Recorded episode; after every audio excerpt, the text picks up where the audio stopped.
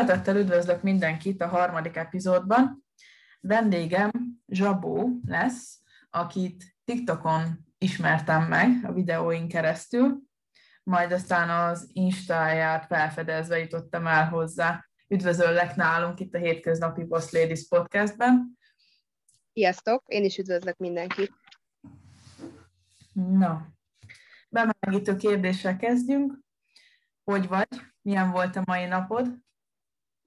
Köszönöm, a mai nap elég pihenős volt, elég hosszú hetem volt, úgyhogy mai nap tudtam így pünkös dalkalmával pihenni. Uh-huh. Te? Hát nekem is elég laza napom volt. Mm, egy-két dolgot el kellett intézek, de azon felül nekem is inkább ilyen pihenős volt. Mi is nemrég kezdtük meg újra a munkát, aztán kicsit még szokni kell a bejárást, tudod. Persze. Jó van, akkor vágjunk a lecsóba bele. A... Mégpedig azzal, hogy szeretném kérni, hogy egy kicsit egy pár szóban mutatkozz be nekünk, hogy ki vagy, mivel foglalkozol, mi a hobbid. Rendben. Uh, Kocsán Zsanett vagyok egyébként, de ugye mindenki Zsabó néven ismeri a TikTok által. Alapvetően divattervező vagyok, illetve textilműves, viszont jelenleg nem dolgozok még a szakmámban. Így hát most egy üzletvezető vagyok egy luxus virágüzletben, és három boltot vezetek jelenleg. Úgyhogy a szabadidőmben mellette szoktam varrogatni. Ugye nekem egy nagy álmom az, hogy egy plusz size ruhamárkát készítsek, ehhez szoktam ugye ilyen videókat készíteni TikTokra, ahol szerencsére összegyűlt pár ember, 15 ezer ember, hogy fontos legyek, aki érdekel azt, hogy én mivel foglalkozom, mit csinálok, hogyan készül a ruha. Ezen egyébként nagyon meglepődtem, hogy ennyi mindenkit érdekel azt, hogy, hogy hogyan készül egy ruha. Nem gondoltam volna, hogy tényleg erre lesz kereslet, de hát mindig meglepődik ugye az ember az ilyen, ilyen dolgokon. Úgyhogy én, én nagyon örültem neki, hogy ténylegesen sok ember nyitott erre a dologra. Hát elképesztő csaj, vagy ez, ez nem semmi. Láttam a videókon keresztül, hogy ilyen, hogy boltban dolgozol, de az, hogy te vezetsz három boltot, hú, hát azért ez nem semmi felelősség. És akkor elég, elég, elég nagy. Így gyártasz. Igen, hát azért igazi boss lady vagy. Így nem is tudom, hogy hány szállat tartasz a kezedben egyszerre, azért szó Hát elég sokan összeszólálam, az biztos. Á, le a kalappal, nem semmi. Köszönöm Na, viszont lenne hozzád akkor már is egy olyan kérdésem, hogy ahogy mondtad, hogy te ugye divattervező vagy, de hogy neked többféle végzettséged is van, amit én megtudhattam a videók által, hogy divat és stílus tervező, illetve textilnyomó diploma, ha minden igaz. Így van, igen. A divattervező az OK-én raktam le. Ugye én a Jelki András középiskolába jártam, ami uh-huh. ebben a szakirányjal foglalkozik, úgyhogy én nem csak egy ilyen rövidített két, két éves képzésen vettem részt, hanem ugye nekünk az összes érettségig is rengeteg rajzóránk volt, meg ugye a szakmát azt ugye úgy tanultuk, hogy ugye a négy év alatt is, és ugye plusz egy évet kellett maradni, amiben ugye megszereztük a szakmát. Uh-huh. Úgyhogy igen, mi végig, végig tanultuk. Minden évnek a végén egyébként volt egy ilyen vizsgamunkánk, és akkor azon ugye volt mindig valami téma, például az első évben papírból kellett ruhát készíteni, és mindig meg volt valami téma, hogy mit tudom én, valamilyen növényből kell kiindulni, és akkor szabadjára kellett engedni a fantáziánkat, és akkor úgy kellett megoldani ugye papírból ezt a, a hordható ruházatot, úgymond. Semmi. Csak hogy egy példát mondjak. Az uh-huh. utolsó évben, amikor pedig az OK-ét ugye megszereztük, akkor pedig egy divatbemutatónk is volt egyébként a Szép Művészeti ö, Múzeumban, és ott mutattuk be, akkor egy hangszerből kellett kiindulni, és akkor ahhoz kellett hangulatban megfelelő ruhát tervezni, és mindenkinek ugye egy adott hangszer, ami volt, abból tudott kiindulni, és akkor számtalan tervet kellett készíteni, ugye a tanárainkkal konzultálni kellett, és akkor az alapján ugye utána megvartuk saját kezüleg a ruhát, tehát hogy ezt nem varhőnőnek adtuk oda a tervekkel, hanem ezt rendesen nekünk kellett ugye kivitelezni is, uh-huh. ami hát azért sokkal nehezebb uh-huh. megtervezni ugye egy ruhát, mert akkor bele kell kalkulálni azt is, hogy hogyan fogod megvarni. Igen. Hát azért elég komplex szakmát adtak akkor így a kezedbe, meg azért ez nem semmi, hogy így. Meg jó is ez, hogy ilyen sokféle feladatot kaptatok, mert ezáltal kaptatok egy elég rugalmas gondolkodást, tehát hogy bármiből ki tudsz hozni bármit. Azért... Igen, igen, nagyon sok rétűnek kellett lenni, egy rengeteg igen. tantárgyunk volt, amivel fejleszthettük magunkat. Ugye uh-huh. nyilván ez a művészet történelem, ez az alap, tehát hogy a korokat ismerjed, és uh-huh. akkor uh, erre, erre jött rá még egy csomó tantárgy a rajzon kívül, ugye, amivel ugye többet tudtál meg magáról a korokról, a stílusokról, viselkedéskultúrát is tanultunk egyébként, meg öltözékismeretet, és akkor mindenféle korból uh, hoztak ugye nekünk példát, ezeket is meg kellett tanulni, illetve nyilván megtanultuk azt is, hogy melyik típusú alkatra, melyik típusú hajó, meg hogyan, hogyan mire törekszünk a divat során, mi is a divat igazából, tehát rengeteg olyan uh, hasznos információt tanultunk meg egyébként a középiskolába, amit ugye a mai nap tudok alkalmazni, amikor tervezek ruhát és főleg, hogy én ugye így plusz size méretekben gondolkozok kizárólag, ugye ebből adódóan nekem nagyon, nagyon kell tudni ezt, hogy tényleg melyik alkatra mi áll jól, mert ugye ezt nagyon kell hangsúlyozni tudni, vagy ha úgy adódik, akkor ugye egy kicsit lengébben eltakarni ugye azokat a részeket, amik problémásabbak. Uh-huh. És azt szeretném megkérdezni, hogy a videóidban ugye nagy hangsúly fektetődik arra, fektetődik arra, hogy a plusz size hölgyek miatt is indult el ez az elképzelés, mert ugye te is ebbe a méretkategóriába tartozol, hogy nekik szeretnél ugye ruhákat tervezni, hogy minél komfortosabban és minél szexibbnek, szexibbnek érezhessék magukat ők is, és ne csak az legyen, hogy nem találnak semmilyen olyan ruhadarabot, ami rájuk van szabva, és hogy ez a gondolat volt akkor is már, amikor elindultál ebbe az iskolába, vagy csak vagy már akkor inkább érdekelt a varrás, a divat, és ez, vagy a, akár bármilyen művészet, ami elindított ezzel? Hm? Aki, aki megismer egyébként, annak mindig elmondom, hogy nekem ez a divattervező utáni álmom, ez olyan óvodáskoromban három-négy évesen kezdett nekem körvonalazódni, amikor elkezdtem rajzolni, ugye akkor kapunk először tollattervezet bármit a kezünkbe, és én mindig embereket rajzoltam, meg ruhákat rajzoltam, ezt ugye tovább fejlesztettem, amikor mentem általános iskolába, rengeteg rajzversenyre jártam, nagyon sok rajzórán voltam, pluszként is, tehát hogy a rajzórákon felül is jártam nagyon sokat rajzolni, otthon is számtalan elképzelésem volt, és mindig meg is valósítottam. Egyébként ebben kapcsolatosan van egy nagyon vicces kis kedves történetem, amikor óvodás voltam, volt egy olyan filztól, ami az egyik oldala mondjuk lila volt, a másik oldala meg fehér. Ha lilával rajzoltam, és arra a másik oldalával a fehérre rátmentem, akkor átlátszó lett ugye ez a lila szín és uh-huh. megrajzoltam a ruhát, papírból megcsináltam, rengeteg papírt és cellutot elhasználtam, hát anyukám nagyon kiakadt akkor, mert ugye kicsit pazaroltam akkor így gyerekfejjel, és elmentem az óvodába, amire visszajöttem, addigra anya kidobta a ruhámat, de ez egy nagyon uh, vicces sztori, de hát uh, így kezdi szerintem mindenki, aki ténylegesen uh, ebben szeretne foglalkozni, hogy ugye saját kezüleg próbálja meg elkészíteni ami éppen a keze ügyébe akad, nekem jelenleg mm. ez volt.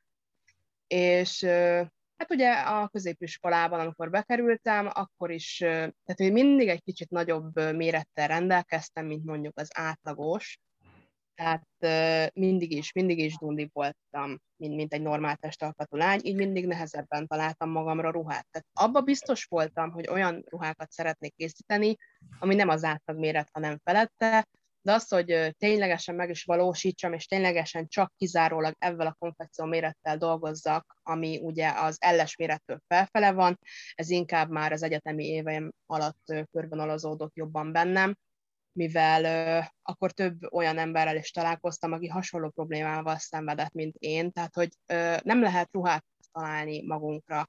Tehát ha valaki ténylegesen nem, nem ez az átlagos alkat, akkor borzasztó nehéz, illetve drága olyan ruhát találni, ami esetleg jól is áll. Mert a tapasztalataim azt mutatják, hogy általában azon ilyen ö, molettebb embereknek megoldják a ruhát avval, hogy egy bő pólót gyártanak, amilyen kis tunika, semmi formája nincsen igazából, és csak takarni kelljen azt, ami van.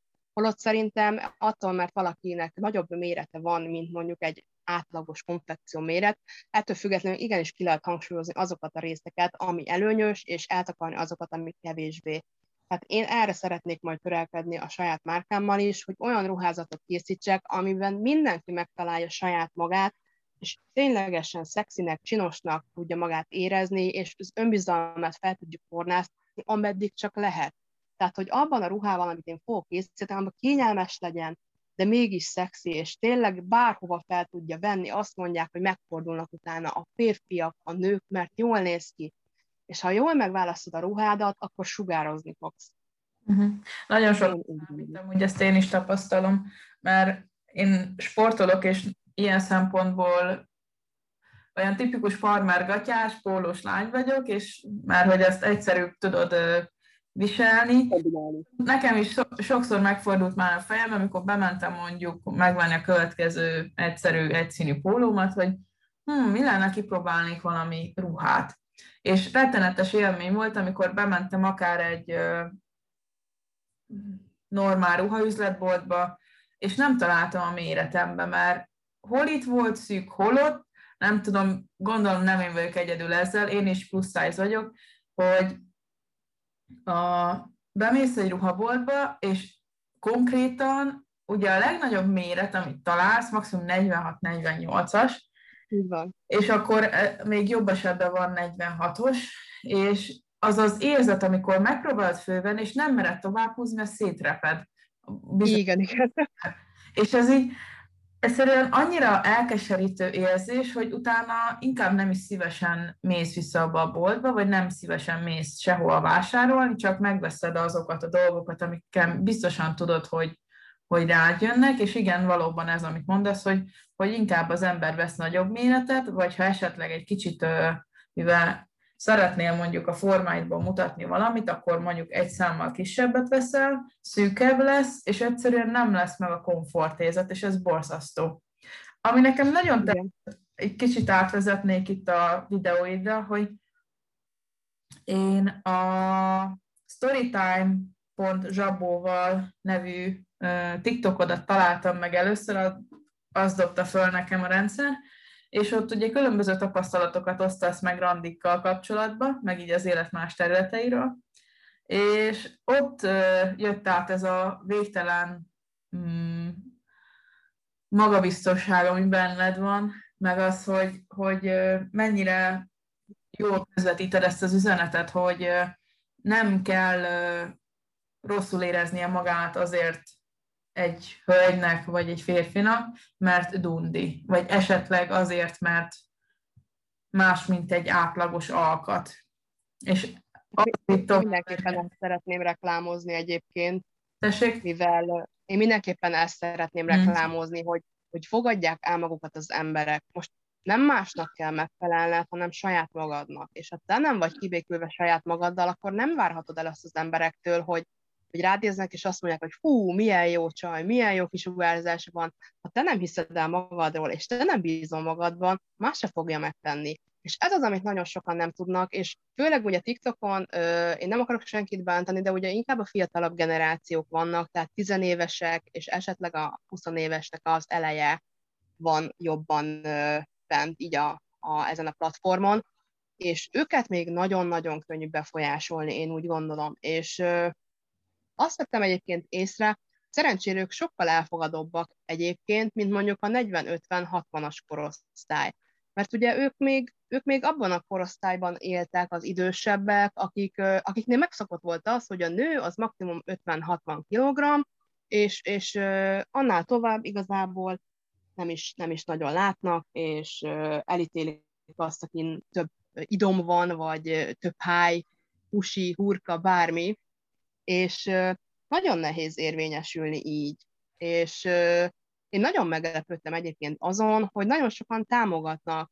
Én számítottam egyébként arra, hogy lesznek nagyon sok negatív kommentek, és, és meglepő módon le is kopogom, egy-kettő kivételével igazából mindenki támogató. És ez, ez, ez szuper, ez annyira jó érzés, hogy tényleg, tényleg nyitottak az emberek, és, és egyre jobban elfogadóbbak a másik felé, és kezdik megérteni azt, hogy, hogy először magunkba kell nézni, és nem a másikat ócsárolni.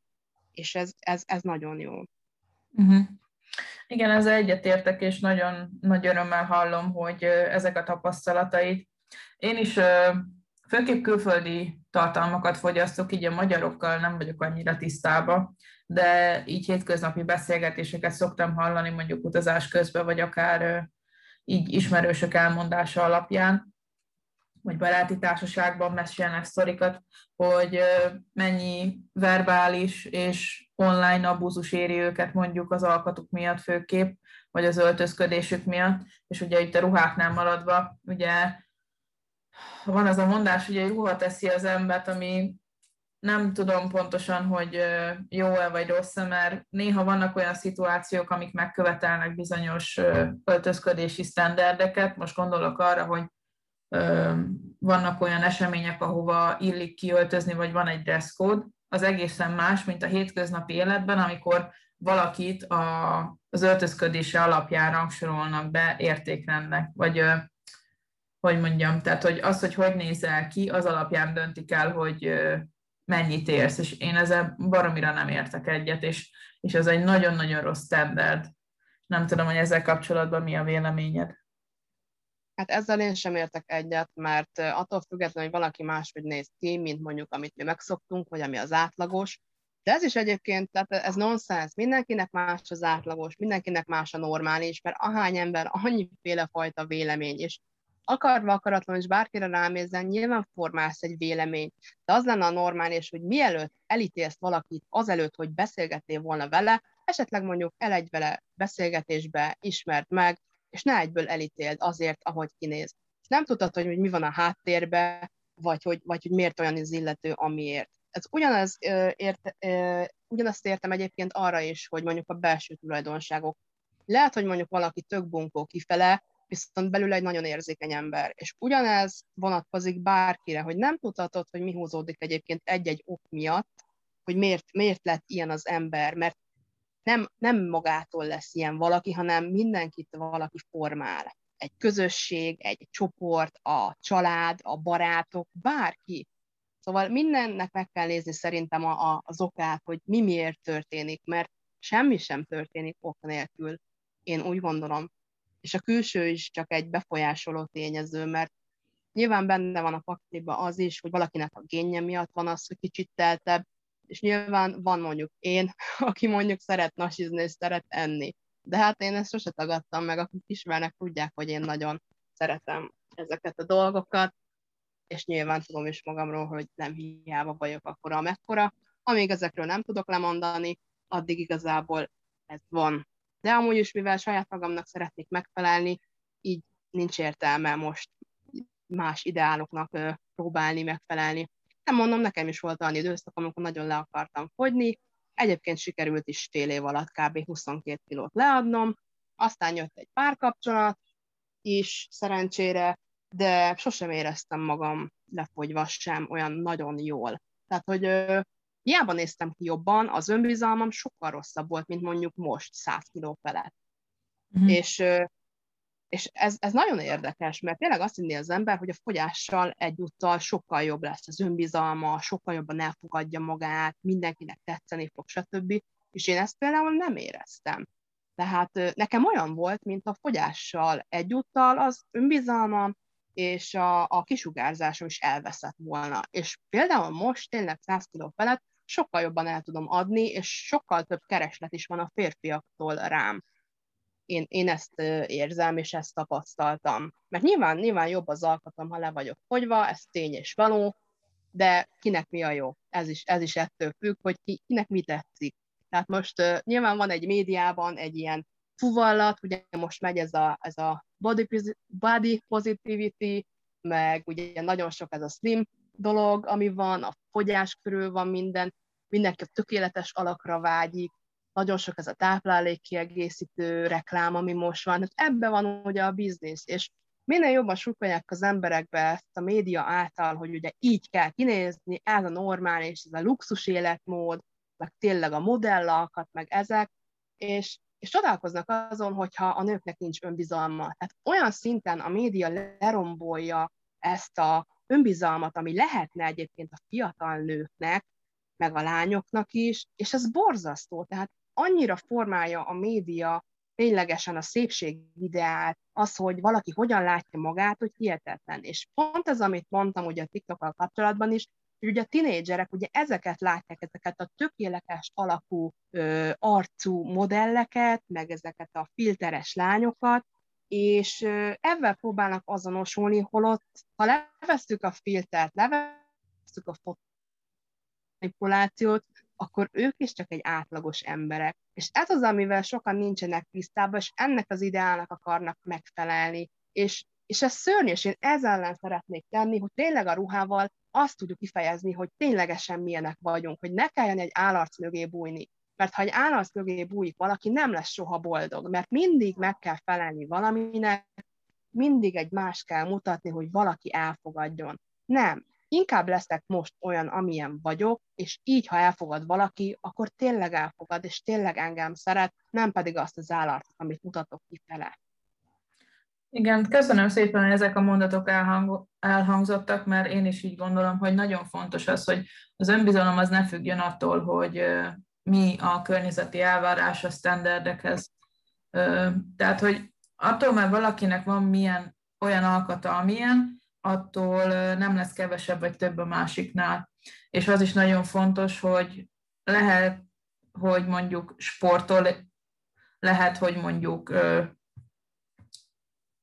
ő azt mondja, hogy ő el van ebben az alkattal, vagy lehet, hogy ő tehát, hogy mindegy milyen szituációban van, mindegy milyen alkattal, az önmagunkba vetett hitünk és az önbizalmunk az mindig a legjobb öltözék, és nagyon fontos, hogy dolgozzunk érte és rajta, mert azáltal leszünk egészséges egyénné, hogyha megismerjük magunkat, felfedezzük az igényeinket, hogyha szánunk időt arra, hogy a testünket megismerjük. Ugye ezek mind ahhoz is hozzá segítenek, hogy mondjuk egy ízlésvilágot kialakítson az ember magába, hogy merjen kísérletezni mondjuk akár ruhadarabokkal, ugye most a témához hozzászólva, hogy merjen mondjuk kiegészítőkkel kísérletezni, hogy ne a standardek határozzák meg azt, hogy milyen egyéniségé szeretne válni, és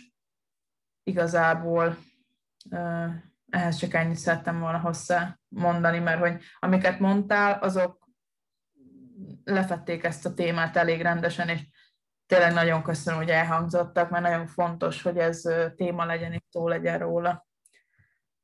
Igen, egyébként ehhez még így hozzáfűzve, Igen. nekem például tínédzserként nagyon rossz volt az önbizalmam. Tehát tényleg mindenhonnan azt kaptam meg, hogy hú, de dagadt vagyok, hú, mekkora vagyok, soha nem fogok pár találni.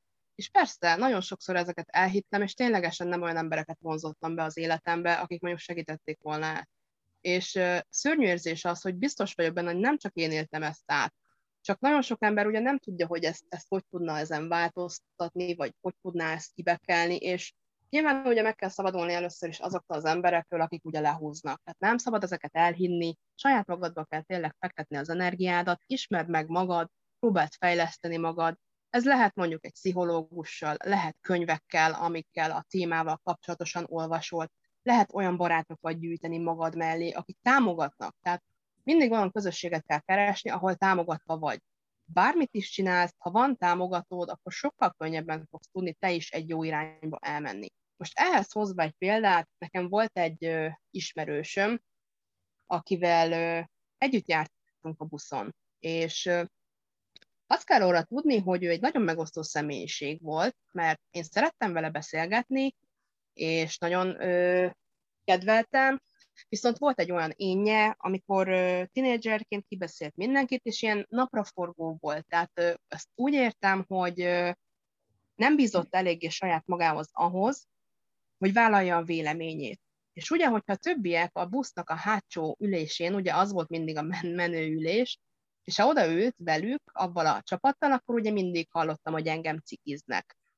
És uh, ilyen uh, dalt írtak ugye rólam, uh, a stílusommal kapcsolatosan, meg avval, hogy mekkora vagyok. És pár évvel később uh, találkoztam vele, akkor egyébként nagyon megsértett, amikor uh, volt ez a dal, ami íródott ugye az alkatomról, és akkor még nekem sem volt nagyon helyén az önbizalmam. Azt akarom kihozni egyébként ebből a témából, hogy pár évre rá összefutottam ebben a lányjal, és bocsánatot kért tőlem, amiért ilyen szemét volt velem, már bocsánat, és lényeg, hogy onnantól kezdve egyébként én pont akkor voltam abban az időszakomban, amikor elég sokat tetszöltem abban, hogy én konditerembe jártam, meg edzettem, és nagyon érdekes, mert nem fogytam egy kilót sem, viszont esküszöm, neked akkor voltam a legjobb kondimba, amikor heti háromszor edzettem, és mondom, fél év alatt egy dekát nem fogytam, de viszont olyan izomzatom volt, meg olyan ö, ö, testfelépítésem, meg ö, tényleg tök, tök jó fizikumom volt akkor, hiába voltam akkor is telt, és, és mégis. Mindegy, és ö, én itthon TRX-el edzettem, és mondta, hogy hát ő, ő nem tudja milyen ez, de hogy szívesen kipróbálna, és képzeld el, hogy hozzám járt, és én kezdtem el őt tanítani, hogy hogyan kell ugye saját testsúlyosan edzeni. Én mutattam neki a feladatokat, meg hát, hogy hogyan, mit, hányszor kell ismételni, és a többi, és ugye járt hozzám folyamatosan edzeni. Volt, amikor elmentünk futni is. Aztán ő végül kiköltözött Norvégiába, és egyszer volt egy olyan szituáció, amikor én mondjuk nagyon tacson voltam lelkileg, és valahogy elkezdtünk megint beszélgetni, pedig évek óta nem beszéltünk, mióta kiköltözött ugye Norvégiába, és mondta neki, hogy pont elvesztettem a munkám, elvesztettem a páromat, és nagyon-nagyon rosszul voltam tényleg lelkileg, de tudta, hogy szeretek olvasni. És képzeld el, küldött nekem egy könyvcsomagot, mert hogy rendelt nekem egy könyvcsomagot ide hozzánk, és ugyanígy ezekkel a szavakkal, hogy magadba fektes, és olyan jellegű könyveket, olyan pszichológiai könyveket küldött nekem, amivel magamat tudom fejleszteni, és én ezért nagyon hálás voltam, mert pont jókor, jó időben jött egyébként ez a lelki tuning, és onnantól kezdve ténylegesen arra kezdtem el figyelni, hogy saját magamnak feleljek meg, és tényleg legyek hálás azért, ami van. Mert nagyon sokszor mi magyarok egyébként belefeledkezünk abba, hogy mennyire rossz minden, azért valljuk be, a magyarok nagyon-nagyon szeretnek panaszkodni, és, és tényleg ez annyira belehúz téged egy negatív körforgásba, hogy ebből nagyon nehéz kitörni. És minél többet, én hiszek ebbe a vonzás törvényében, minél többet gondolsz negatív dolgokra, annál többet is fogsz ebből bevonzani. Viszont ha átállítod az agyadat arra, hogy te pozitívan láss, és pozitívan szemléld a dolgokat, amik körülötted vannak, és hálás legyél mindenért, ami van, és ne avval foglalkozz, ami nincs, akkor sokkal teljesebb életet fogsz tudni élni. És amikor megköszöntem egyébként ennek a lánynak a csomagot, és mondtam, hogy nem fogom tudni, hogy meghálálni, és mondta nekem, hogy én már megháláltam neki akkor, amikor megmutattam azt, hogy milyen megbocsájtani, és hogy milyen az, amikor én anélkül, hogy várnék valamit, adni tudok úgy, hogy ő megbántott engem évekkel ezelőtt. És mondta, hogy ez az, amit ő nem fog soha elfelejteni nekem, és hogy miattam kezdte el megszeretni a sportot és az edzést. És ennyire érdekes az, hogy, hogy tényleg amit ad, azt kapsz vissza. Szóval legyél mindig normális a másikkal, mert nem tudhatod, hogy mit fogsz tőle kapni. Hát ilyen szorít se vártam ebbe a podcastbe. Valamint, hogy elképesztő. Tehát, hú, hát nem tudom neked elmondani, én komolyan könnyezek. Olyan sztori, hogy oh, nagyon-nagyon inspiráló. Tényleg az, hogy oh, elnézést, megsír, megsírattál. Bocsánat.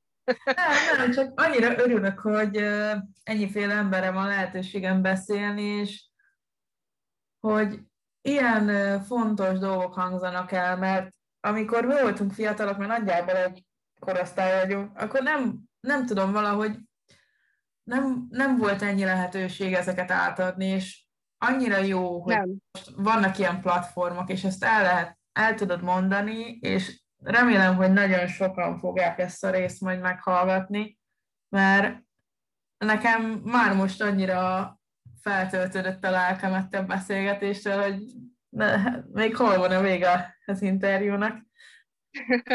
Ó, nem semmi. Ezt már egyébként többször hallottam, hogy feltöltöm az embereket, és ez engem is feltölt, hogy másokkal boldogságot tudok okozni. Most, ha csak egy példát akarok mondani, pont így a TikTok által ugye ezt a Storytime Zsabóval című platformot, ahogy elkezdtem, ugye, uh-huh. akkor nem tudom, hogy mennyire figyelted, volt egy lány, aki odaírt, hogy két közös pontunk is van, egyik ugye azt, hogy mind a ketten dunni vagyunk, a másik meg egy kedves exünk, egy közös exünk. És kezdve, de onnantól kezdve elkezdtünk beszélgetni a lányjal, valahogy is szóba kerültünk, és ő is ezt mondta, hogy basszus, tényleg annyira jó kisugárzásom van, hogy eddig tök szar kedve volt, de olyan jól feldobtam a napját, meg, meg ténylegesen annyira, annyira sugárzott, meg annyira jó beszélgetni, hogy, hogy egész nap beszélgetünk egyébként azóta, és tényleg itt röhögünk, meg feldobjuk egymástak a hangulatát, és, és tényleg ezt több embertől megkaptam, hogy egy kis energiabomba vagyok, és, és szeretnek a közelembe lenni. Igen, és, és én, meg, én meg szeretem ezt. Na, hát ez egy adok-kapok dolog, és így nagyon, nagyon jó, mert így ezáltal, hogy egy remek kis közösség tud kialakulni, azért ezt a social médiának nem tudja senki elvenni a részéről, hogy azért a legerősebb ilyen közösségépítő hatása ezeknek a platformoknak van. És ugye főként... Igen, mondjuk azért megvan a hátulütője is. Mert ennek, persze, például. persze, most ez így nagyon, hogy mondják, rózsaszín felhősen hangzik, de ugye, hogy kirakod az arcodat, kirakod magadat, tartalmakat, tök mindegy, valamilyen részt önmagadból, akkor ott az is lesz, hogy lesznek, akik rajongani fognak érte, meg lesznek, akik csak utálkozni mennek, vagy csúfolódni, vagy csak a negatív energiáikat ott töltik ki, mert mondjuk olyan napjuk volt, és nem tudják másképp levezetni ezeket. Igen, igen. Tehát, hogy, igen. Na, viszont a szentimentalizmust egy picit félretéve. A következő kérdésem arra irányulna, hogyha már TikTok akkor ugye mondtad, hogy főképp az a, az álmod, hogy ezekkel a felületekkel elindítsd ugye majd a vállalkozásodat, vagy egy olyan széles körű öm, térben tud bemutatni a termékeidet, hogy majd azáltal meg tudják ismerni őket a, azok a hölgyek, akikre majd ezek a termékek szólni fognak. Urakra is tervezel amúgy varni, vagy kifejezetten hölgyközönséged lesz? Hú, hát ez most uh, elég nehéz kérdés. Én, uh, én nőkre terveznék inkább.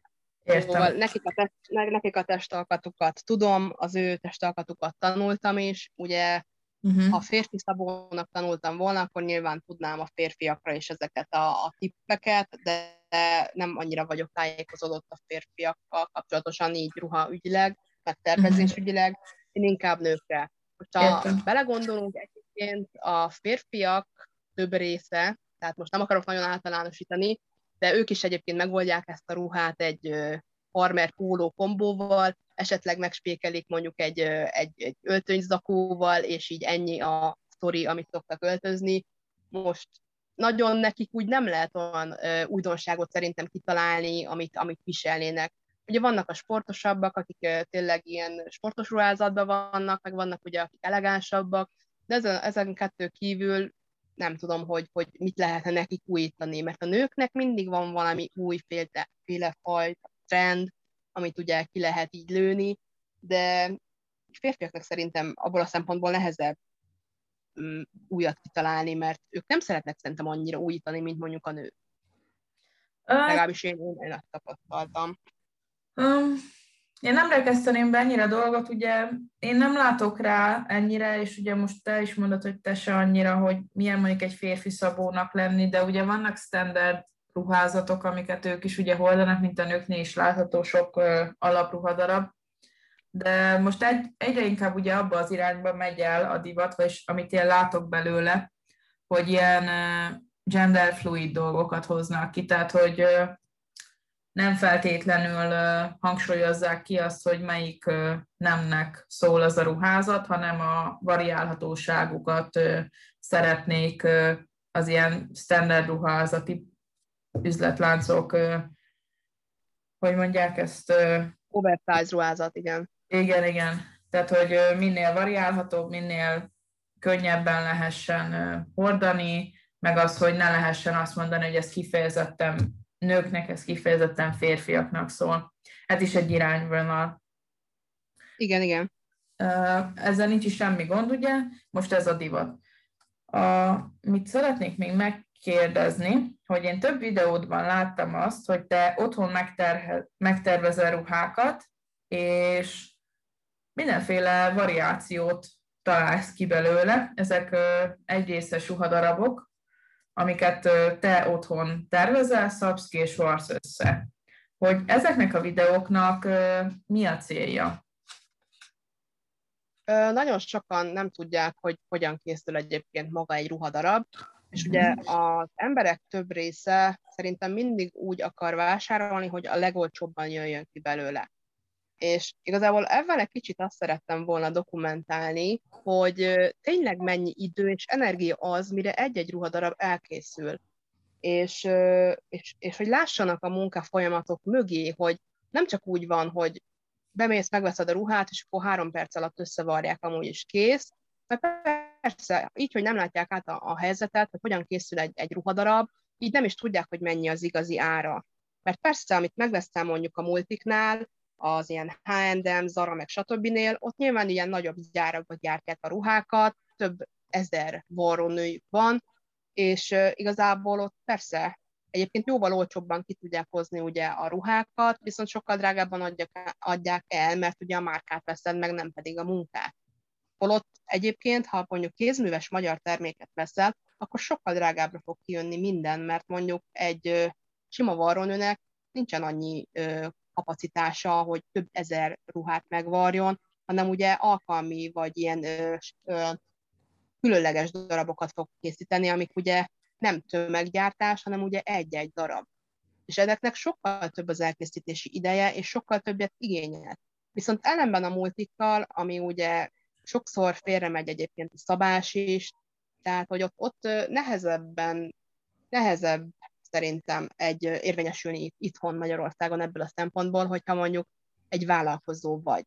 Mert ugye sokkal drágábbra jön ki minden, mint ha egy multi, multit veszünk ugye szempontban. És ebből azt akartam igazából kihozni, hogy a multiknak könnyebb dolga van abból a szempontból, hogy nekik minden tömeggyártásban van. Viszont ha egy vállalkozót veszel, akkor neki szíve lelke benne van, és neki az lesz a lényeg, hogy neked megfeleljen a ruha, nem pedig az, hogy több ezer profitja legyen. Hát, és igazából ez, ez, ez a célja annak, hogy, hogy mögé lássanak, hogy mennyi mhm. idő megvan egy ruhát, mert általában a videókat sorozatokba készítek, és nyilván ez le van rövidítve egy-egy percekre, és nagyon sokszor kapom meg azt a kommentek, hogy folytatás, folytatás, hát az a baj, hogy folyamatosan csinálom ugye a ruhát, amikor elkezdek egy uh, ruhát, azt mindig megpróbálom egy nap alatt ugye befejezni, hogy, hogy mindig friss tartalom legyen. És ugye hmm. amikor bonyolultabb ruhát varrok, akkor van, hogy ugye akár tíz videót is felrakok ugye a folyamatokkal, de nyilván mivel egy perc áll rendelkezésre egy videóba, ugye ezek is meg vannak vágva. És egyáltalán nem fedik le egyébként az elkészítési időt, tehát van, hogy elkezdem délbe, és mondjuk este nyolckor fejezem be a ruhát. És ezt ugye sokan nem tudják, és nagyon sok idő elmegy egyébként vele, hogyha mondjuk nincsenek ipari gépeid. És ugye mivel, mivel szeretném a vállalkozásomat elindítani, ugye mi már beszéltünk korábban, hogy van egy ilyen kis tesztem, amit reklámoztam TikTokon is, hogy a vállalkozásomhoz szerettem volna, ha kitöltik a plusz méretű lányok, hogy lássam, hogy mire van igény, és ezt pontosan azért készítettem el, hogy, hogy lássak egy átfogó képet arról, hogy mire van igény itt Magyarországon, mi az, amire szeretnének költeni, mi az, amit, amit megvennének, vagy amire lenne kereslet, hogy ne nyúljak egyébként egy darásfészekbe, hogy most elkezdek valamit gyártani, esetlegesen, és nincs rá kereslet. Tehát az igazából felesleges, és azért is egy ilyen feltérképeztem, hogy, hogy mire lenne úgymond kereslet, és nagyon sok, hagytam egy ilyen megjegyzésű rublikát, amiben mindenki el tudta mondani, hogy mire vágyik, vagy ilyen, ami mondjuk nem volt benne a tesztbe, kérdés, óhaj, sóhaj, bármi. És egyébként meglepődtem azon, hogy rengetegen írtak ilyen megjegyzést. Nagyon sokan bátorítottak, viszont nagyon sokan voltak, akik írták azt is, hogy, hogy nagyon drágák ugye a plusz méretű ruhák, és ebben nagyon igazuk van. Viszont ha megnézzük azt, hogy ugye azért plusz size a plusz size, mert sokkal több anyag megy bele, mint egy átlag ruhába. Ergo sokkal drágább is lesz ugye a ruha, mint hogyha megvennéd a sima H&M-es ruhát. Pontosan ezért, mert ugye egy, ha egy varrónőnél kezdesz megvarni egy ruhát, akkor sokkal drágábbra fog kijönni, viszont az a te alkatodra személyre lesz szabva. És ez az, amit sokszor ténylegesen nem tudnak, hogy azért drágább, mert sokkal több munka van vele, viszont az úgy fog rád passzolni, mintha rádöntötték volna a ruhát. Igen, és itt egy kommentet hagyd tegyek hozzá, bocsáss meg, hogy meg ö, Nyugodtan. a mondandót, csak hogy azt, azt se felejtsük el, hogy a szakmai tudást is meg kell fizetni. Tehát Így van. ezek az emberek, akik kisvállalkozók, azok rengeteg időt és energiát nem csak abba ölnek bele, hogy a terméket elkészítsék, ahhoz, hogy a terméket el tudják készíteni, rengeteg dolgot meg kell tanulni, a kivitelezés folyamatát, magát az, hogy hogyan működik az a rendszer, amivel, vagy a, az az eszköz, amivel dolgozik. Tehát te is, hogy most a, az első résznél ott elmondtad, hogy mennyi iskolát végeztél el, ezek ugye évekről beszélünk, és ugye fektetések, tehát, hogy ezt, ezt senki ne vegye el attól, hogy igen, az anyag is árba kerül, meg az is, hogy az a szakmai tudás, amit az évek során te tanulással és tapasztalatszerzéssel töltöttél. Illetve még azt szeretném ide hozzátűzni, hogy a kérdőívhez a linket majd a podcast leírásban és az Instapostban is meg fogjátok találni. Nagyon szépen köszönöm, mindig hasznos plusz információ, meg plusz kitöltés, mert minél széles körül ugye ez a spektrum, annál több lehetőségem van ö, olyan tartalmakat gyártani, majd meg olyan ruhákat, amire van kereslet. Próbálok minden igényt egyébként majd így figyelembe venni, nyilván nem fog tudni mindenkinek megfelelni, de akinek tetszeni fog a ruházat, az be fog jönni. Egyébként ö, nagy tervem között van az, hogy olyan boltot nyissak majd, hogyha majd esetlegesen beindul ez a vállalkozás, hogy személyre szabottan lehessen ruhát venni. Ezt úgy kell érteni, hogy ugye van a különböző alkattípusok, tehát a homokóra, az oszlop, a fordított háromszög, az alma, a körte, és egy olyan elosztású üzletet szeretnék, ahol ezek a fazonok külön ö, fakokra vannak osztva, és ha bejön valaki majd az üzletembe, akkor legyen egy olyan ember, aki szakmabeli, aki tudja, ha ránéz a vásárlóra, hogy milyen alkata van. És személyre szabottan lehessen ö, próbálni ruhát. Tehát, hogy, hogy egyből felméri az, aki jön, annak felmérik, hogy milyen alkata van, és akkor egyből ahhoz a fakhoz vezetik, ahol az ő alkatának megfelelő ruhák vannak. És nyilván ugye kevert alkatok is vannak, de pont azért jó, hogy ilyen sokrétű fakokat szeretnék majd ebbe az üzletbe, mert akkor úgy lehet variálni. És nyilván én arra gondoltam, jó, ez még nyilván nagyon előre haladott terv, de szeretnék ilyen kis kártyarendszert készíteni, hogyha valaki bejön hozzánk vásárolni, akkor megmondjuk neki ugye a méretét, megmondjuk neki, hogy milyen alkat, és akkor azt felvezetni egy ilyen kártyára, amit el tud tenni majd esetleg a pénztárcájába, és ha legközelebb jön, akkor nem kell órákat eltötyölni vele, hanem ténylegesen oda tud menni, és saját maga is tud már válogatni ruhát, amit tetszik. És tényleg azt szeretném, hogy úgy jöjjön be a vásárló, hogy olyan teljes körű és figyelmet kap, amit meg fog fizetni. Mert, mert ez a lényege, hogy, hogy tényleg jól érezze magát. Én ezt szeretném, hogy, hogy tényleg legyen egy olyan aha élménye, hogy bejön az üzletbe, úgy jöjjön be, hogy jó érzéssel, hogy tényleg, ha idejön, az olyan legyen neki, mint egy kikapcsolódás, hogy vele van foglalkozva, hogy teljes körülön ki van szolgálva, és ténylegesen azt érezze, hogy hű, ide többször fogok jönni, mert jól érzem magam. És ezt szeretném elérni, Egyelőre nem tudom még, hogy ez mennyire lesz reális, hogyha majd eljutok odáig, de mindenképpen szeretném megpróbálni ezt, hogy tényleg olyan élménye legyen majd a vásárlónak, hogy visszatérő vendég legyen. Értem.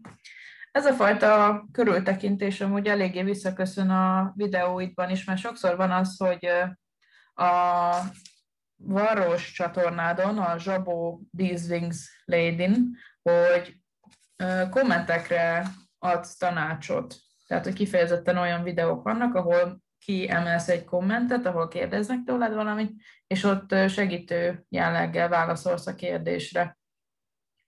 Igen, igen, szoktam válaszolni egyébként a kommentekre. Én nagyon szeretek segíteni az embereknek, és úgy gondolom, hogy ettől én csak több leszek.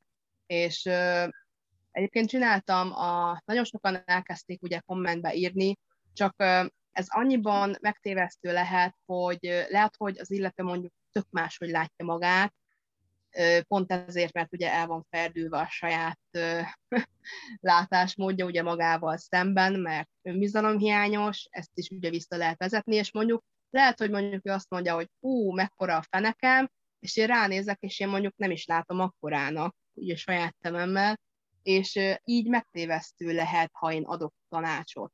És ezért csináltam inkább egy olyan videósorozatot, amiben magát az alkatokat írom le, hogy miket viselhetnek, bemutatom ugye, hogy melyik típus az melyik alkat, és hogy hogyan tudnak öltözködni, mi az, amit viseljenek, mi az, amit nem szabad, vagy kevésbé előnyös, és pont-pont ezért így mindenki meg tudja ugye a saját formáját találni.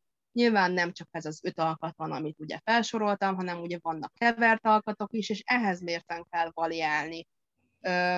Nagyon sokan megkerestek egyébként így az Instagramon is, hogy küldtek egy-egy képet, és akkor segítsek nekik megmondani azt, hogy milyen alkat. Én sose voltam a jónak az elrontója, úgyhogy bárkinek, aki írt, mindig válaszoltam, szívesen segítettem. Volt olyan, akinek a mennyasszonyi ruháját segítettem kiválasztani, úgyhogy egyébként nagyon-nagyon-nagyon kedvesek és cukik az emberek. Én örülök neki, hogy tényleg egy ilyen közösséget sikerült úgymond létrehoznom így a TikTokon, a Varros csatornával kapcsolatban, hogy tényleg mernek kérdezni az emberek, és tényleg kíváncsiak, befogadóak, és ez nagyon-nagyon jó érzés, hogy tényleg számít a véleményem, és tényleg merik kérni a véleményemet. Igen, és ez egy nagyon hasznos dolog, illetve nagyon jó látni, hogy ilyen közösséged van. Uh, viszont te nem csak ruhákat készítesz, hanem több dolgot is láttam nálad. Volt ott a kifordítható poliptól, a scrunchig, a maszkig minden is.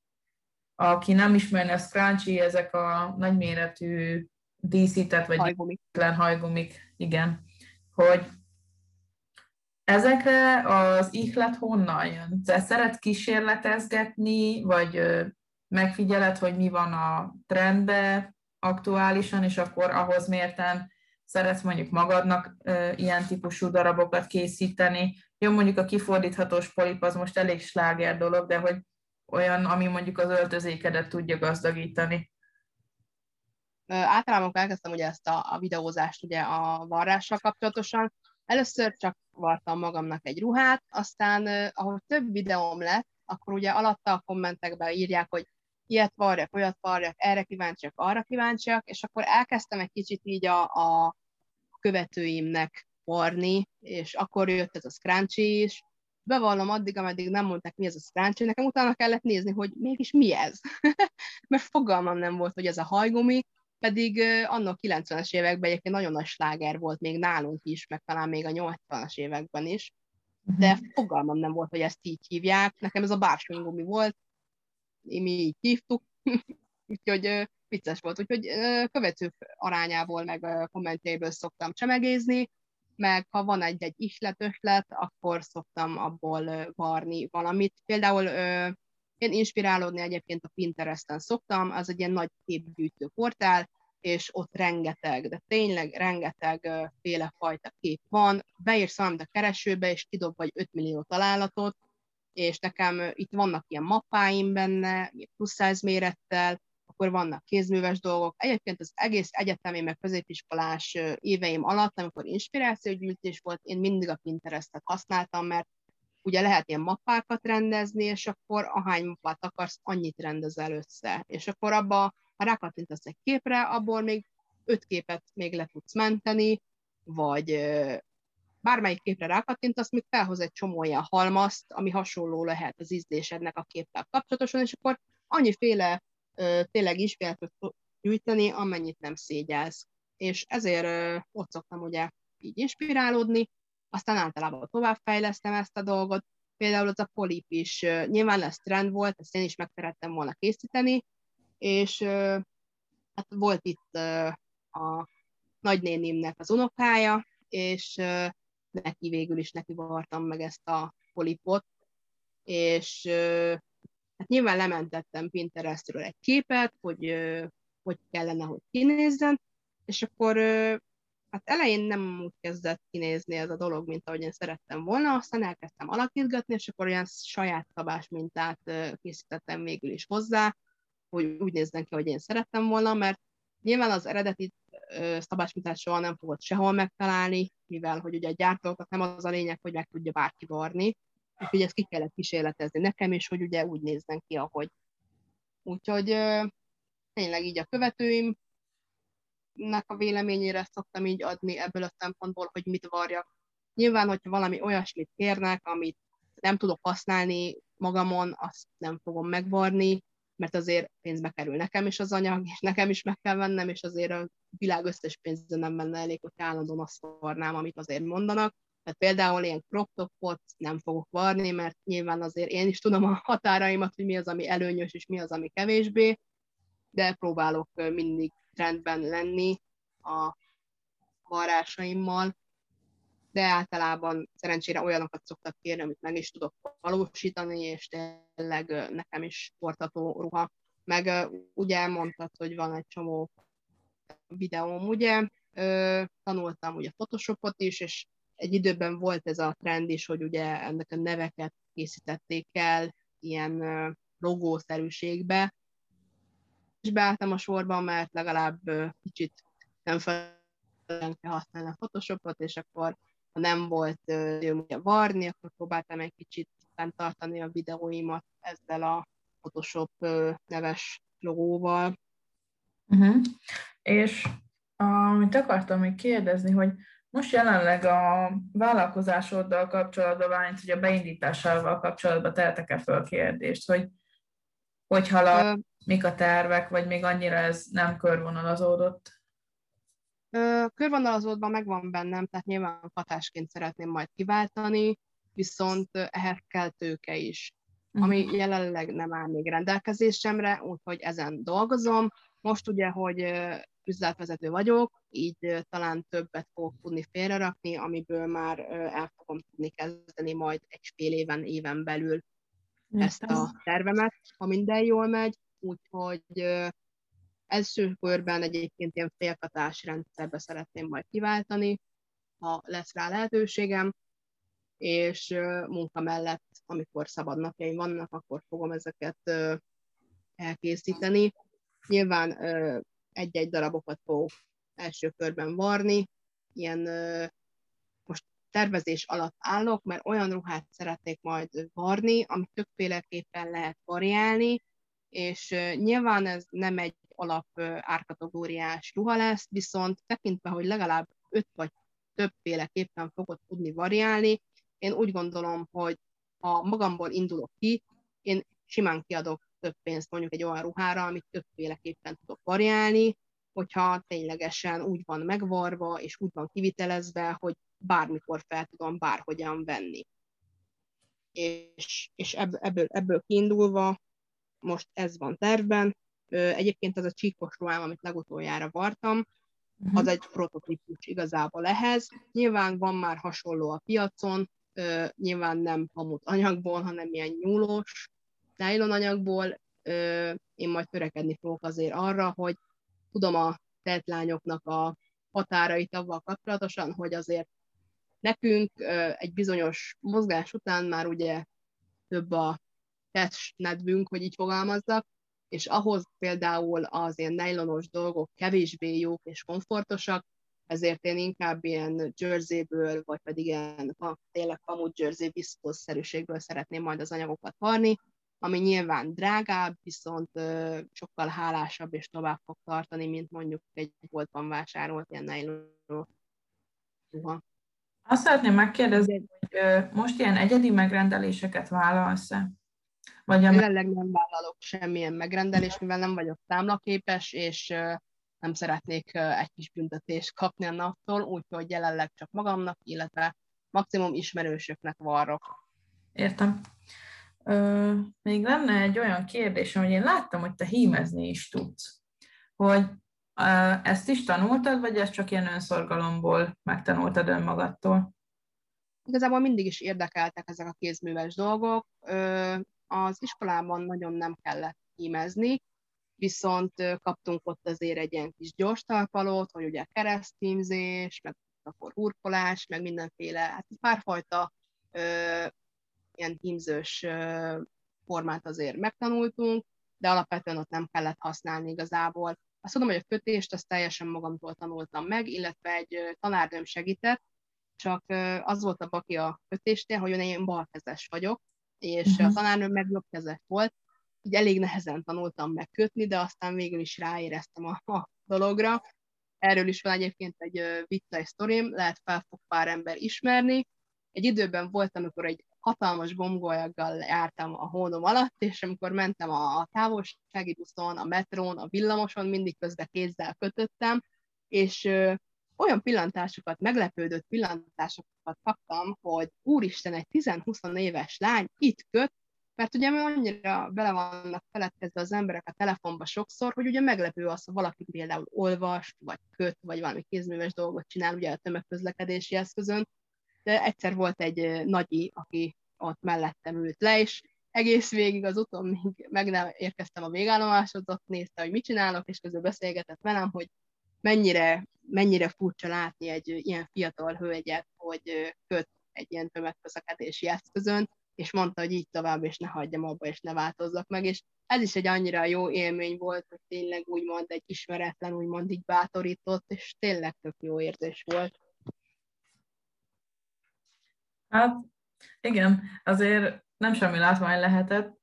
Van egy uh, ilyen mém, vagy hát igazából egy kép, ahol azt hiszem a New Yorki metró van lefotózva, még uh, azt hiszem a 80-as években, meg most a 2000-es években, amikor a mobil jobban teret hódított, és tudod, olyan tipikus kép, hogy mindenki újságot olvas, meg mindenki telefonozik. Tehát, hogy nagyon sokat változott. Igen, igen, tehát egy nagyon sokat változott így a mm, kultúrával kapcsolatban. Mm, ez csak ilyen side commentként hozzá tűzve. Um, egy olyan kérdésem lenne, hogy a, magát ezt a második TikTokot, ezt milyen célzattal hoztad létre? Erről mesélnél nekünk egy kicsit?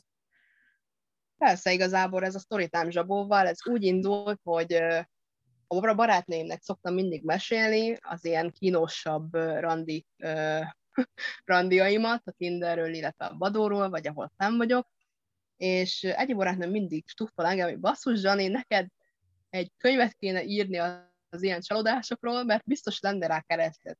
Ámondom, nem lenne, ma mondom, azt nem lehet úgy átadni egy könyvben, mint hogyha én most itt elmesélem valakinek. És tényleg akárhova mentem, valahol biztos mindig szembe jött azt, hogy valakivel el tudok beszélgetni az ilyen randikról, és hú, tényleg, ez velem is megvolt, jó, és velem is, és ott röhögünk állandóan, ha valaki új emberrel beszélgetek, és egyik nap ötlött a, a gondolat a fejembe, hogy mondom, hát akkor csináljak egy ilyen sztorit, most úgyis egyébként nagyon hype vannak ezek a randis sztorik ugye itt TikTokon, meg egyre többféle és fajta van fent. Úgy voltam, hogy akkor én is elmesélem az enyémeimet, nekem is volt egy jó pár, mert ugye elég sokszor vagyok szingli, mert én úgy vagyok vele, hogy inkább magamba fektetek, és nem megyek bele a kapcsolatba, ami nem szolgál engem, inkább vagyok sokszor egyedül, mint tényleg olyan emberrel elmenjek, hogy most azt, azt mondjam rá, hogy oké, okay, van valaki. Így elkezdtem ezt a csatornát csak úgy derültékből, és itt is meglepődtem, hogy tényleg nagyon sok embernek van hasonló sztoria, és velem együtt nevettek az emberek, és ez, ez is egy közösségformáló. Igazából ez ilyen humor oldal szeretne lenni, szóval senkit ne vegye magára, amiket mondok, tehát hogy nem, nem rossz indulat vezére, meg senkit nem akarok megbántani ezzel, tehát direkt nem is becsmérlek úgymond embereket, de szeretem azt, ha valaki korrekt, és igazából erre irányul ez az egész történet, hogy a humort vegyíteni igazából a komoly témákkal, mert szerintem sokkal emészthetőbb minden egyébként, hogyha humor formájában van tálalva valami, és igazából csak a, a történeteimet szerettem volna így megosztani, mert többször megkaptam azt, hogy nagyon jó mesélő van. Hát, hogy nagyon hát jó biztos. és és pont, pont azért, mivel könyvben nem lehet átadni, gondoltam, akkor így megosztom a világgal a tapasztalataimat, meg az ilyen humoros, kínos randikat. Én úgy láttam, hogy egyébként van rá kereslet, tehát hát ez biztos. Egy, együtt nevetnek az emberek, és ez is egy tök jó közösségformáló. Szóval én is akárhányszor megnézem valakit, én is úgy tudok szakadni a röhögéstől, hogy ilyen tök sok dopamint raktározza el a szervezetem így a rosszabb napokra, és tényleg annyira, annyira sokat szoktam néha röhögni az ilyen TikTok videókon, hogy tök boldogsághormon van benne mindig. Úgyhogy gondoltam, hogy én itt megajándékozom hogy az embereket az ilyen kis fanyar humorommal, aztán valaki vagy veszi, vagy nem. Ez teljesen jól működik, és amúgy hát azt el kell mondani, hogy hat napja indult ez a csatornád, és most jársz 1600 követőnél, szóval van rá kereslet.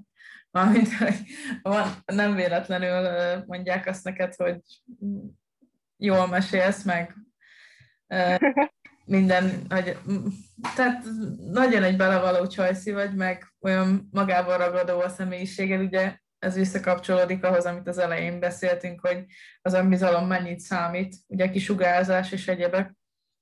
Igen, egyébként bárkit el tudsz adni kilóra, hogyha megvan az a kisugárzása. Így van, Mert tényleg, ha, ha, ha, ha jól jól rakod össze magad, akkor tényleg tudsz érvényesülni.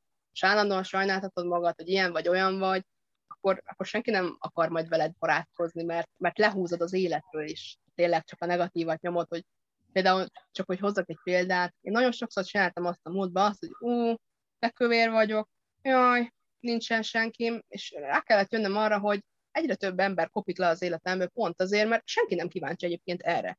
Ha a probléma van saját magaddal, akkor old meg nem tetszel magadnak, akkor fogy le. Ha tetszel magadnak, akkor meg, akkor meg nem kell siránkozni.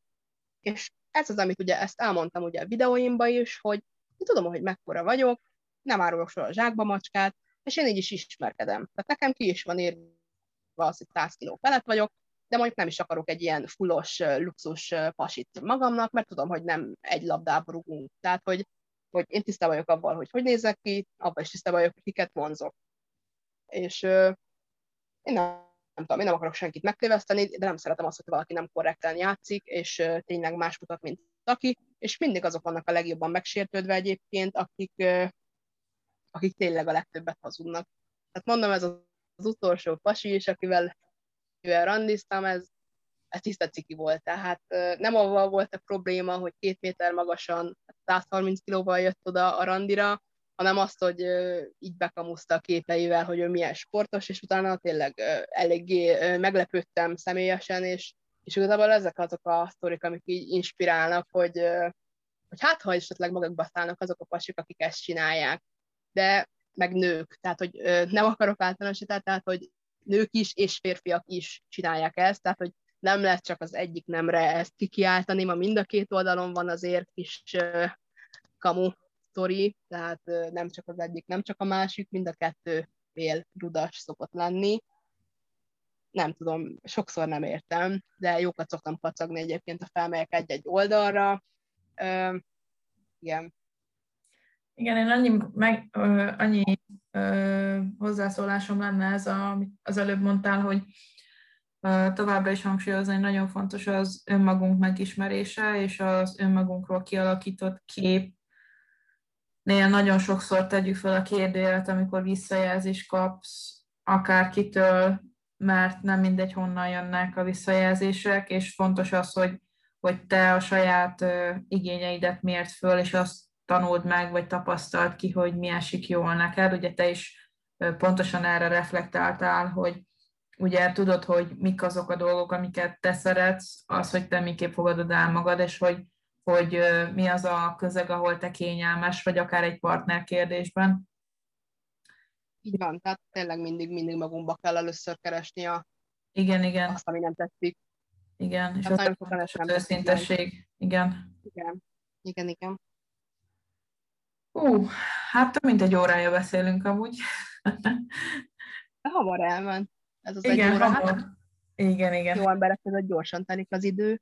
Az egyik fel, meg hát ugye most ismerünk meg téged, a hallgatóság is, meg én is igazán. Mi ugyan beszéltünk egy pár szót előzőleg, de azért volt itt minden. Vette másabb azért így, mint írásban. Persze, egészen más. Meg hát ugye egy, egy jó beszélgetés az, az idő. Tehát, hogy ugye egy egész életút van mögötted is, ami nagyon szűken tudunk most csak érinteni, főképp ugye szakmailag. De én nagyon biztos. itt vagy, és hogy eljöttél velem beszélgetni. Én köszönöm a meghívást. Én nem számítottam ilyenre, és nagyon-nagyon meglepődtem, és, és teljes mértékben feldobtad a napodat, napomat. Mindig összekavarodik a nyelvem. Uh, igen. Szóval én köszönöm szépen, hogy meghívtál, és, és tényleg jó érzés, hogy van, van, van rá kereslet, és úgy, kíváncsiak az emberek erre.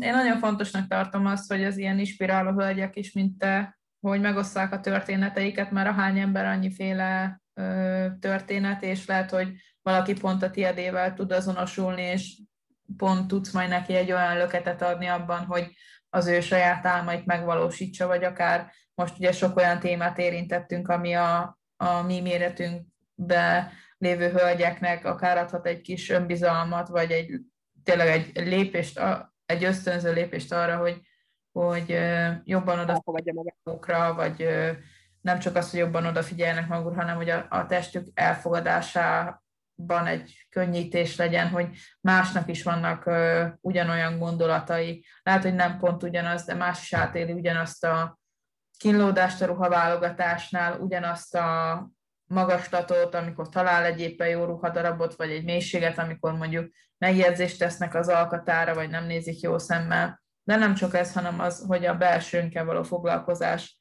fontossága. Nekem ez nagy, hogy mondják, ez szívügyem, hogy ez legyen hangsúlyozva, és én mindig is fogom ezt mondani, mert nincs eléggé elmondva az embereknek, hogy mennyire fontos az, hogy az önmagaddal való kapcsolatod mennyire kihat minden egyes kapcsolatodra és az életed minden területére. És itt nagyon fontos az, hogy az önmagunkkal való kommunikáció minősége milyen. És azért szerettem volna azt, hogy elgyere hozzánk, mert a te videóidon keresztül is átjön az, hogy te tudod, hogy mikkel rendelkezel, tudod, hogy, hogy mit értél el eddig, és van egy terved, egy, egy víziót, hogy mit szeretnél elérni az életben, és hogy hogy ezért teszel, és, és ezek megvalósítható dolgok, de ezek munkába, időbe és energiába kerülnek, és ez mindegy, hogy most egy cél, vagy egy, egy önmagunkkal kapcsolatos kérdés megválaszolása. Teljes mértékben így van, ahogy elmondtad, én is így gondolom. Tényleg nagyon fontos az, hogy, hogy magunkat elfogadjuk. És ezért, ezért ez nem, nem jön, mint tehát nem sült galamb érkezik a szánkba, hanem ezért nagyon sokat kell tenni, nagyon sokat kell tanulni, és nagyon sokat kell fejlődni. Hát ha én tényleg megragadtam volna a középiskolás szintemen, akkor soha büdös életbe nem tartanék most itt.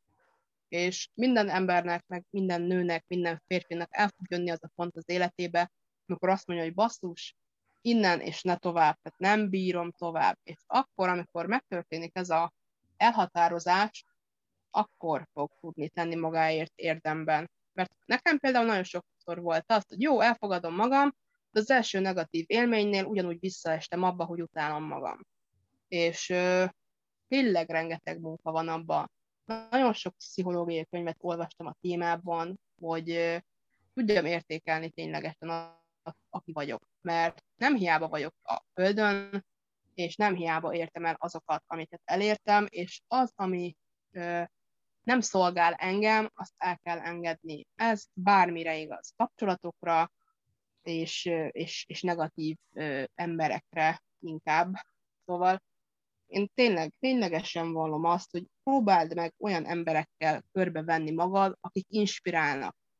És ha inspirálva vagy, akkor te is inspirálni fogsz másokat. És ameddig te nem vagy önazonos, tehát nem tudsz azonosulni avval, aki vagy, addig nem fogsz egy olyan képet tudni átadni másoknak, akik azonosulni tudnak veled. És tényleg nagyon-nagyon-nagyon fontos az, hogy, hogy fejleszd önmagadat, mert senki más nem fogja tudni. Tehát ha te nem bízol magadban, a tényleg senki nem fog benned bízni, és, És nagyon nehéz lesz úgy érvényesülni az életben, hogyha állandóan megkérdőjelezed saját magad. Pedig, ha belegondolsz, te ismered saját magad, és tudod, hogy milyen értékeid vannak, mert nagyon sokszor hallod máskonnan. Ideje a észrevenni, és elfogadni, hogy te olyan vagy, amilyen. Ha akarsz, változol, ha nem akarsz, akkor nem változol. Ez csak is a te döntésed, és neked kell megfelelni saját magadnak. Nem egy ember miatt kell változni, és nem egy csapat miatt kell változni, vagy egy, vagy egy ö, csoport miatt, hanem csak akkor, hogyha te szeretnél változni. És tényleg, tényleg nagyon sokat számít az, hogyha magadba fekteted az energiát. Nagyon-nagyon sok egyébként ezért megy tönkre, mert elfelejtődik az, hogy amikor szingli vagy, akkor kénytelen vagy magadra fordítani az időt. Jó, ez most csúnyán hangzik, de tényleg, tehát ha a kapcsolatban van, akkor sokszor elfelejtődik az, hogy van én idő, hogy magamra fordítom az energiáimat, hogy azt sem, ami nekem jó, azt teszem, ami nekem jó, és tényleg az abban vagyok elfoglalva, ami nekem jó.